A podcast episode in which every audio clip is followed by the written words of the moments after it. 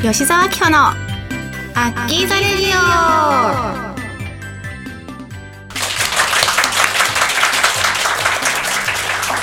はい、えー、年が明けまして一発目のアッキーザレディオの収録なんですけれども本日は、えー、目の前にいつも聞いてくださっているリスナーの皆さんが駆けつけてきてくれております。よろしくお願いします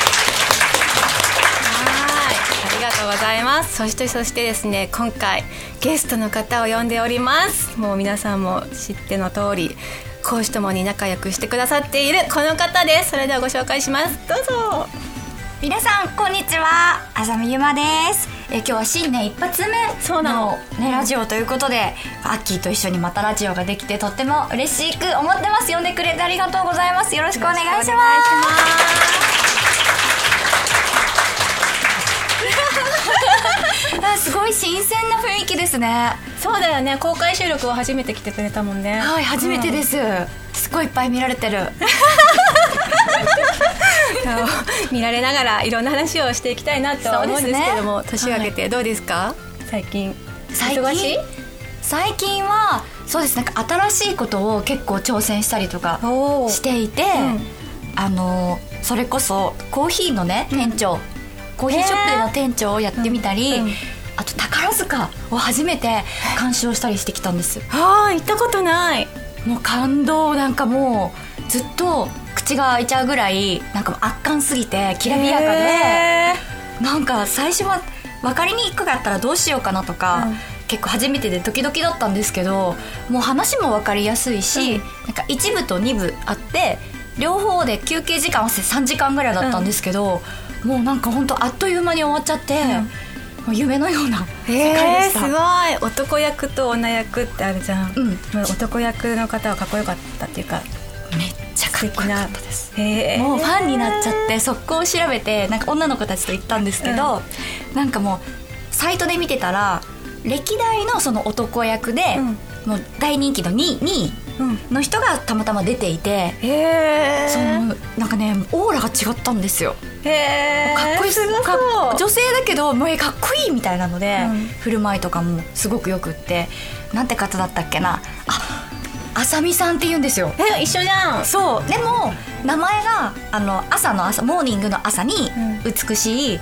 純純が「あや」とも書く糸辺の糸辺に「旬」って書いてああで純さんって方なんだけどそうもうもう惚れた。あれはまた本当にいつか行ってみたいなって思ってで今年の自分のテーマが新しいことをどんどんするっていうことだったんで、まあ、アッキーともね今年はもう連れ回して。えー、宝塚見たことないから行ってみたい、ね、えー、行きましょう、うん、次行く時誘って行きたい。頑張ってチケット取ります。はい、よろしくお願いします。なんかアッキーはどっか新年で行ったりした？行ってきた。ちょっとこの後ねあの、うん。お話ししたいなって思ってたんだけど、うんうん、初めてあの雪の冬の北海道に旅行に行ったんだけど、う ん、もうじゃあもう結構雪も降ってて？雪はね降ったりやんだりでなんかあのー時間によってというか、うん、晴れてるんだけど急に吹雪いてきたりとか、うん、雪が降ってきたりとかしてて、うんうん、なんか新雪というかやっぱ東京で降る雪とは全然違ってふわふわっていうよね。パウダースノー雪が舞ってくるから、積もってる雪とかも風でこうファーって舞い上がってそれの景色がめちゃくちゃ綺麗で。それって綺麗なんだろうっていうね。いやもうだ景色だけでもさ本当癒されるわけじゃないですか、うん、今北海道の話を聞いてそれもあって今日はなんか真っ白白なのかな。ってそうなんですよ。白い衣装を着てきました。すごい可愛くてさっき待ってる時に隣でパッて見たらいやもうしみじみと白似合うねみたいな。綺麗だねってなんかポロって出ちゃうぐらい新年にふさわしいなんか感じで、私も今ハッピーで満たされてるんですけど、はい、もう今ちが今日はなんかこうオレンジのあ餅だね。餅？白に鏡餅みたいな、あ鏡餅？オレンジ。そうそう。オレンジの。分かりにくくてすいません ごめんなさい。でもそのサウナの話、うん、これからするしようと思ってたっていうから後に取っときます？うん取っといて、すごい聞きたいから。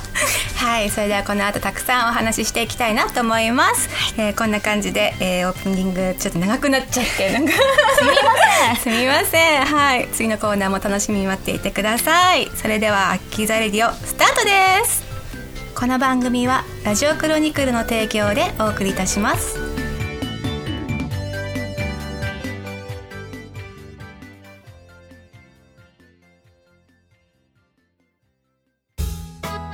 はまずは最初のコーナーです。メールルーム。今回は今ちをゲストに迎えるということでたくさんのメールをね、えーいただいておりますので早速紹介していこうかなと思います。それではラジオネームけんちゃんさん、えー、秋穂様スタッフの皆様新年おめでとうございます、えー飛躍の年辰年の今年もよろしくお願いします、えーさて今回のゲストは今ちんお会いするのは5回目ぐらいかな。こんにちはよろしくお願いします。お願いします。お願いします。2人といえば裏切られた、えー、綾が親友である京子に復讐するという作品を思い出します。明穂様すげえ怖かったな。そうですか、えー今更だけど明穂様に代わって謝ります。ゆまちんごめんね。優しい。はい。ということで2人が共演した時の裏話があれば教えてください。最近は女子アナのように上手になった DJ アッキー嬉しいやら悲しいやらわざとでいいから毎回カミカミアッキーを聞きたいけんちゃんでした。ということでありがとうございます。はい。ちょっとあの裏話行く前に聞きたいのが結構私も噛む方なんですけど秋噛んでたんですか？これまでも。めちゃくちゃカミカミだった。えじゃあいつかこういつも今もう饒舌じゃないですか？すごいじゃあペラペラですけど、いつぐらいからこう割ともうスムーズになったんですかね？どうですか皆さん。いつぐらいかな？23回でああプロやっぱプロはこう吸収力が違うね。しばらくカミカミで、うん。でもでも全部ねカットされるのかなって思いきや、全部 使われちゃったりとかして愛を感じます。ねバレバレで。言い直してもそのカミカミのところから使っ使われちゃったりとかしてバレバレだったんだけどなんか去年は良かった気がします。去年ぐらいから。じゃあもう今年はもうペロペロな感じで。ペロペロ。ペロペロな感じでペロペロでい。きますはい。裏話ということでなんかこの作品ってにうんと思い返してみたら2015年ぐらいだったのかなって思ったんですけども。2015年だからえ？嘘9本当に？年前うん私2013年に病気になってるから、うん。その後。その後？うん。アッキーのに出たやつだ。私のそうだ旦那さんを NTR したんだっけ？NTR したんだっけ？やばいですね。やばいですね。これ NTR っていう言葉が。新年から聞くとは思ってもなかったんだあアッキーの作品だ。そうだ。そうそう。最後に失礼しました。なんかあの前の2人でよく共演してたシリーズがあったからそれの話かなと結構ごちゃごちゃになってたんですけど、あー混じっちゃうよね。出ましたね。ありましたね。すいません。今もう蘇ってきました。NTR で。それで私が復讐するっていう役柄でで最後にはなんかちょっと怖い役でへっへはいはいはいはいはい。エンディングを迎えてっていうのがあったんだけど、うん。あれでね今思い出すんだけどあのー結構アドリブで今ちんと、えー私の旦那さんが2人で言い合いをするっていうシーンがあって喧嘩をするのかな？っていうシーンがあってでその間私はなんかもう陰でニタって笑いながら その2人がこう言い争ってるのを横目にこうなんだろう気持ちよくなっているというかざまあみろみたいな感じの表情でニヤニヤしてるっていうそういうシーンだったんだけどその尺とかがどのぐらいになるかわからないから、うん。とりあえずその喧嘩をしてくださいっていうシーンで、もう全部セリフとか言い合いがアドリブなんですよ。で今ちどんな喧嘩をするんだろうなって思ったら結構旦那さん役の方とずっと割と長く喧嘩アドリブ喧嘩をしてて。嘘アドリブ喧嘩？そうすごい上手って思ってしょう。でもやっぱアッキーを聞きたそのさ喧嘩の内容にあってねそのアッキーのこれその後の芝居に関わってくるわけだから、アドリブって多分結構なんか緊張もしちゃうし、うん。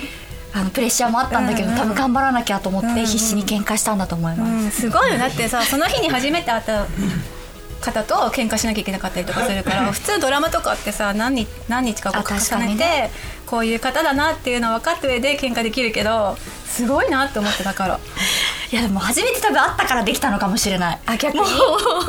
何でも言えるな何でも何でも言ってみたいなあのでもしかしたらその男優さんには嫌われたかもしれないけれども、そうまあもう全てはアッキーのためっていうので。さすがです。えー、そっかでもどういろいろ裏話なんかあったっけな。えー、私もその喧嘩のもう結構なんかそれで頑張ったっていう記憶ぐらいしかないかな。あうん。でもやっぱ私はもうちょっと現場を離れて時間がちょっと経ってたっていうのもあったんですけど、やっぱその現場にいる時のアッキーの振る舞いっていうのをすごい久々に見てやっぱプライベートですごく仲良くしてるからやっぱこうほんわかアッキーっていうのをずっと見慣れてたけれどもいざやっぱ仕事の現場に行ったらもうピリッともう目つきが変わる。あ吉沢明穂来たみたいな。はい吉沢明穂久々に来たみたいなのをやっぱ見てあの時のなんかスイッチの入り方が本当になんだろうなもうプライベートでは見れないこうプロの意識みたいなのがそう見れたのが久々にやっぱその仕事で会えたっていうのがこう結構印象的で。うん。やっぱその最後怖い表情をしたりとか振り切り方が本当半端ないなっていうのを見れて、なんか最後その現場に一緒にいられたことも嬉しかったし、うんやっぱこう貫禄これまでのなんかこうすごいものを 見せてもらったっていうのがありましたね。私結構オンオフのスイッチがあるんでそうなんですよ。もうマジで休みの日は誰にも見られたくないぐらいもうオフってるんですスイッチうんうん。はいいやーだからねなんかまたラジオも、まあ、今日は違うけれどやっぱその作品に対してのそのなんか努力だったり姿勢っていうのがやっぱこう見ていて私もあこう背筋が伸びる感じになるなるなっていうのがすごくあったのでなんかまたそういう場面見たいなっていうのもちょっと思いましたね。その作品じゃなかったとしてもなんかアッキーがもうバリってこうスイッチ入る瞬間。あーそうですね。今も入ってますからねでも。はい。ありがとうございます。じゃあ続きまして、えーラジオネームぐっちゃんさん、えー、アッキーゆまちん新年明けましておめでとうございますありがとうございまおめですとうございます。えー、秋、えー昨日昨日はクッキング教室お疲れ様でした。ゆまちん先週はコーヒー店の店長お疲れ様でした。えー本日はゆまちんがゲストで公開収録ということでお聞きしたいことがあります。お二人といえばどうしてもエビスマスカッツが思い出されますが、当時個人としてのお仕事が忙しかった上にマスカッツのお仕事がありとても忙しい毎日だったと思います。えーテレビの本番でセリフを忘れる着替えるのを忘れる遅刻をする出演者を怒らせてしまったとか忙しかったゆえに何か失敗してしまったやらかしてしまったエピソードがあれば教えてください。ということなんですがやらかしエピソード。やらかしエピソード？結構ね本当に目まぐるしい日々を送ってたなって思うんだけどいやー。休みも少なかったし移動も半端なかったよね。いろんなところに行ってたから本当もうね、うんね寝るだけにうんお家に帰ってて、うん。もうドアツードアであもう次なんだっけ次の現場みたいなので、うん。曜日感覚もわからなかったし、もう本当確かにね目まぐるしかったね。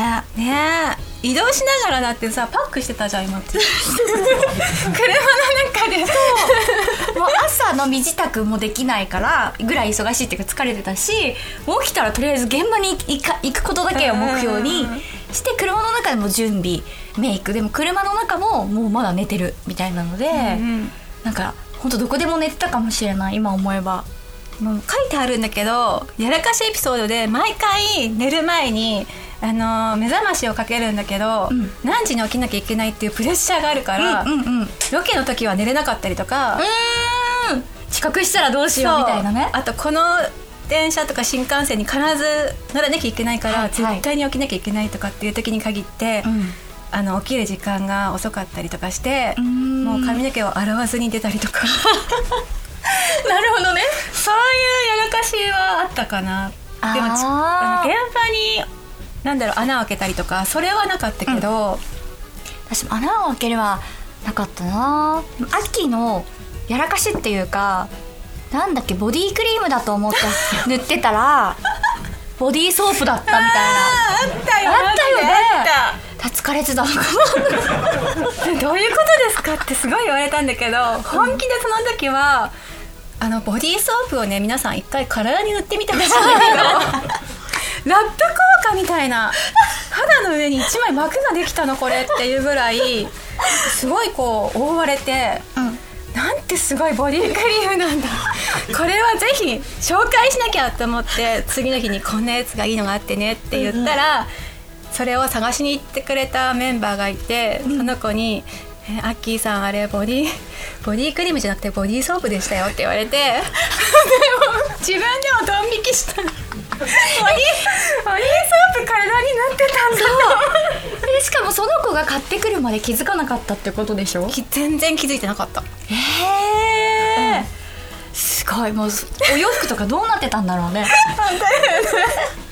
もう雨が降ったら普通にシャシャワーに浴びてる感覚。時短で体も洗えてみたいな。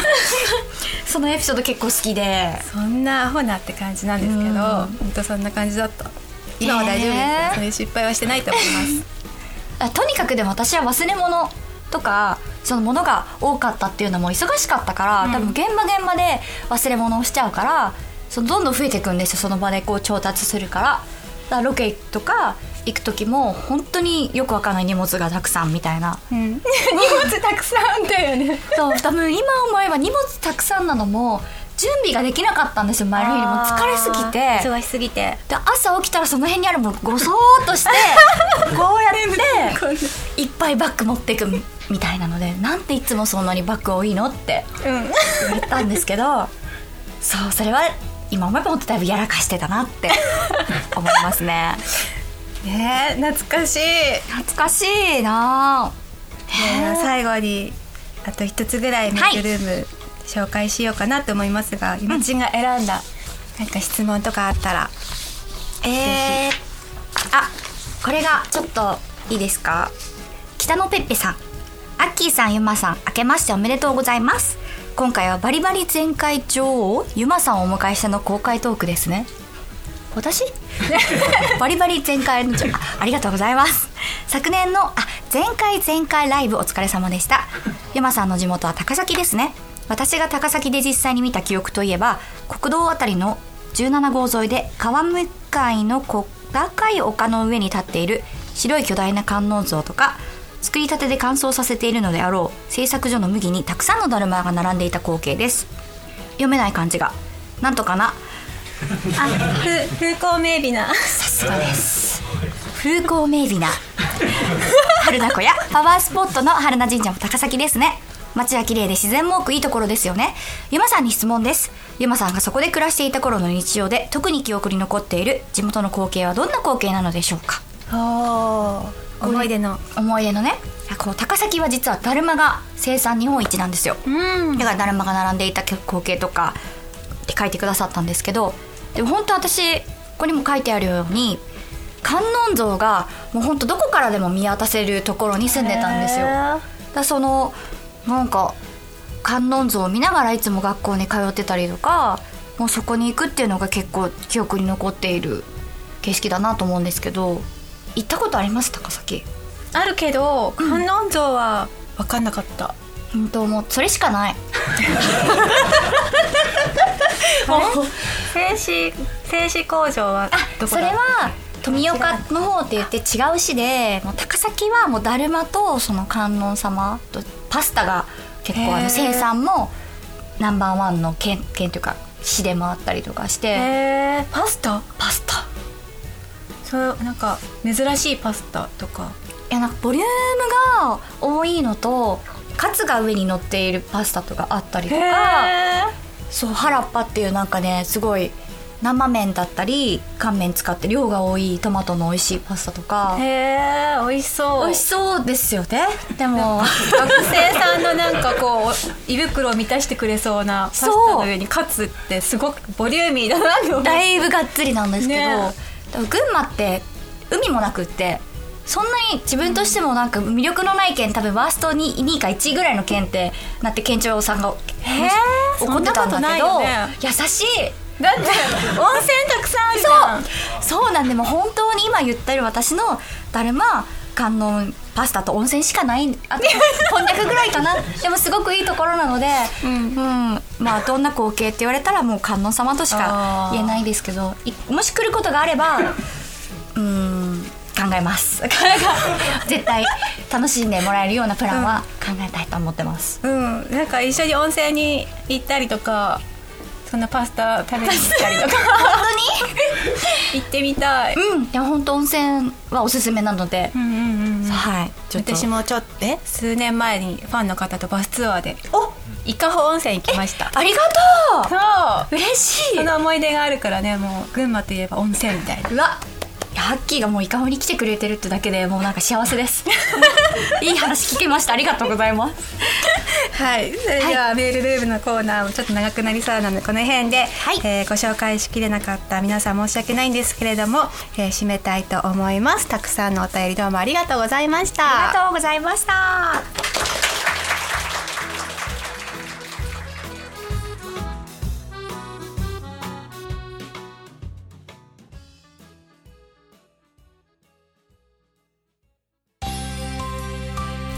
キーのいちおし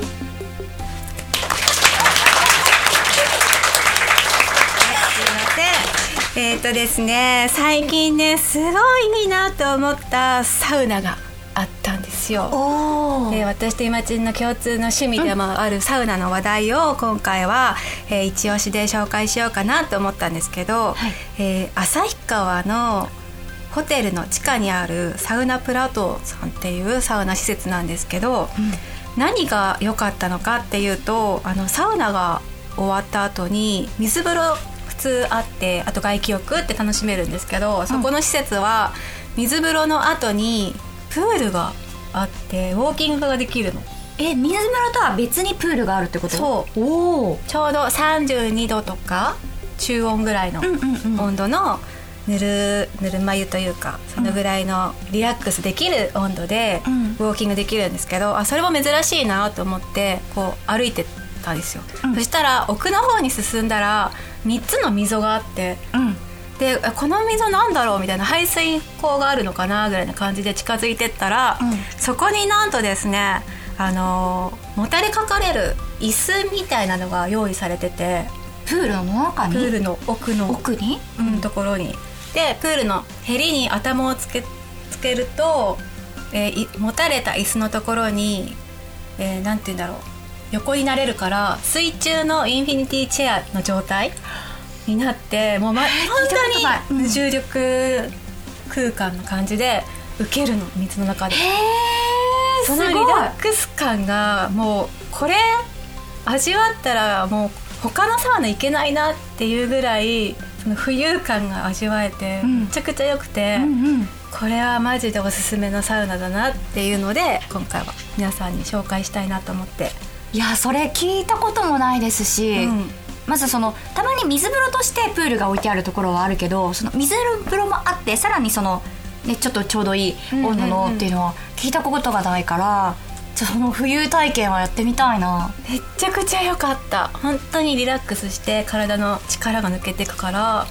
いやだってアッキーが水風呂で整ってる時って本当もうなんだろう。全部手人がいない時ですよ。は手手も足も伸ばして本当なんかもう女神が浮いてるみたいな。で目もつぶって本当になんかもう静止していて、うんうんうん途中でアッキーなんか大丈夫かなってこうなんかそのまま倒れたりしないかなっていうぐらいこうなんかもうすやすやみたいなもう神々しくって。だそれをそのまんまできるってことでしょそのプールできるの最高じゃんここと思って。プカプカプカプカして、ええ旭川なんでどこでしたっけ？サウナプラト。サウナプラト。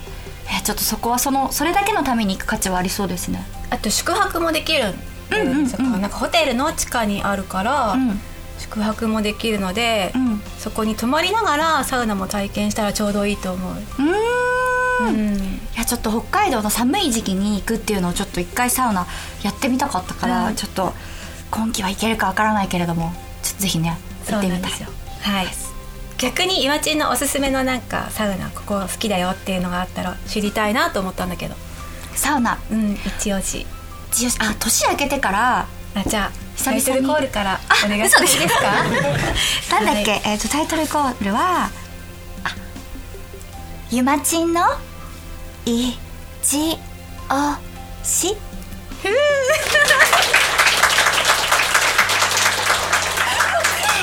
これでいいんですか？それだけ聞いただけでも十分。よかったアッキーの真似してみたんですけど。あなんかアッキーとも昔一緒に行ったことがあるあの宮前平っていうところにある湯煙のショー。だ東京だと田園都市線で行くのかな渋谷から出ていて神奈川寄りのところなんですけど、うんうんうんうん。そこに年明け久々に行ってきた時に、うんうん黒湯でね黒湯の炭酸泉があるんですよ外に。私炭酸泉マニアで結構そうあの銭湯に炭酸泉があると嬉しいって思うタイプなんですけどうんそれが黒湯っていうのがすごいトロトロしてうん。肌にも優しくってね前もありますよね行ったこと、うんうん、いったいった。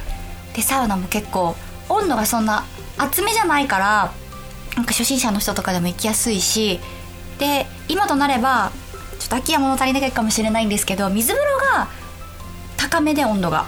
お18度から20度ぐらいだからなんか年明け結構年末に体調壊してたりとかしたんでうん。こう軽めのサウナがいいなと思って久々に行ってみたら、まあ炭酸泉もあるしその優しめのサウナのうんと水風呂だったからあ久々来たらすごいいいなと思って。うんで外には休憩スポスペースも寝れるそのインフィニティチェアもあるしなんかあ都内から割と近いし久々行ってすごい良かったなと思ったからまたアッキーとも行きたいななんて思ってました。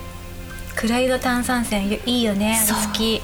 たやっぱそこがもともと温泉も使ってたりとかするから、肌もすごい良くなるしそうそうなんか豆腐もねそこにあるあのえ食事どころで食べれる豆腐とかもすくい豆腐もすごい美味しいんですけどご飯も楽しめるしそうお風呂も、まあ、あの優しめでいいかなっていうので、皆さんにおすすめしたかったところです。ー体に優しそう。優しい。そうなんか広いし施設も。ああそうだよね、うんうん。ゆっくりできます。ずっと入れそうな感じだよね。そうけどやっぱり今サウナブームなのか特に男性とかもそうです。けど入り口とかでもなんかもう本当女性も男性もすごい混み合ってますみたいなのとかあでそうそう言われたりとかして。ー都内とかは結構混んでるからうん。ね地方にサウナ旅行きたい。え本当だよね。再び行こうはい。はい。ではこんな感じで一押しコーナーご紹介しました。ありがとうございあます。りがとうございます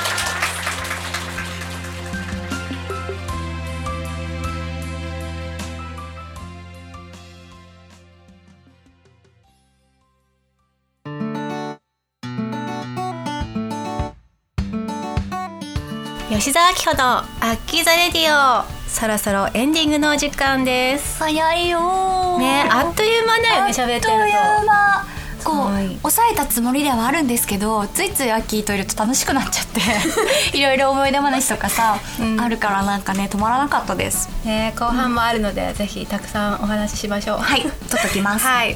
それでは、えー告知などがあればはい。お願いします。あじゃあ私ちょっと浅見ゆまから告知1個あるんですけども2月の25日の日曜日になるのかな？にカレンダーの発売イベントおをえ初戦ブックマートさんで行います。はい。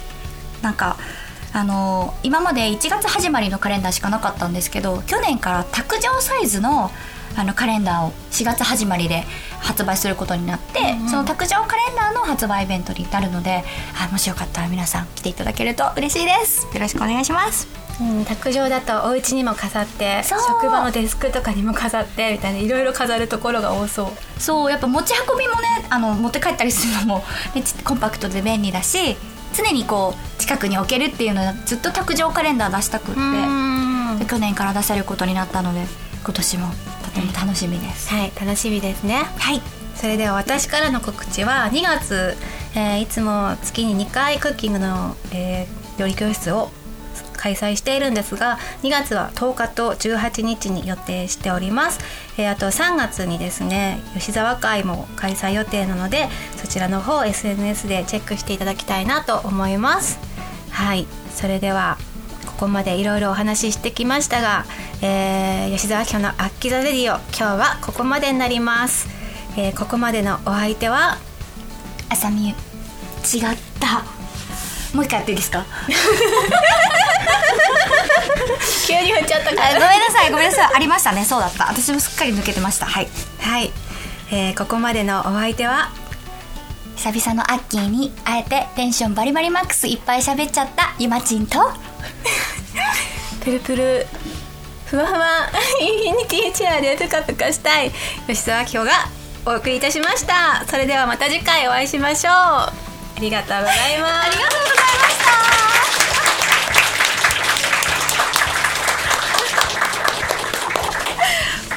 この番組はラジオクロニクルの提供でお送りいたしましたはい OK です。ありがとうございました。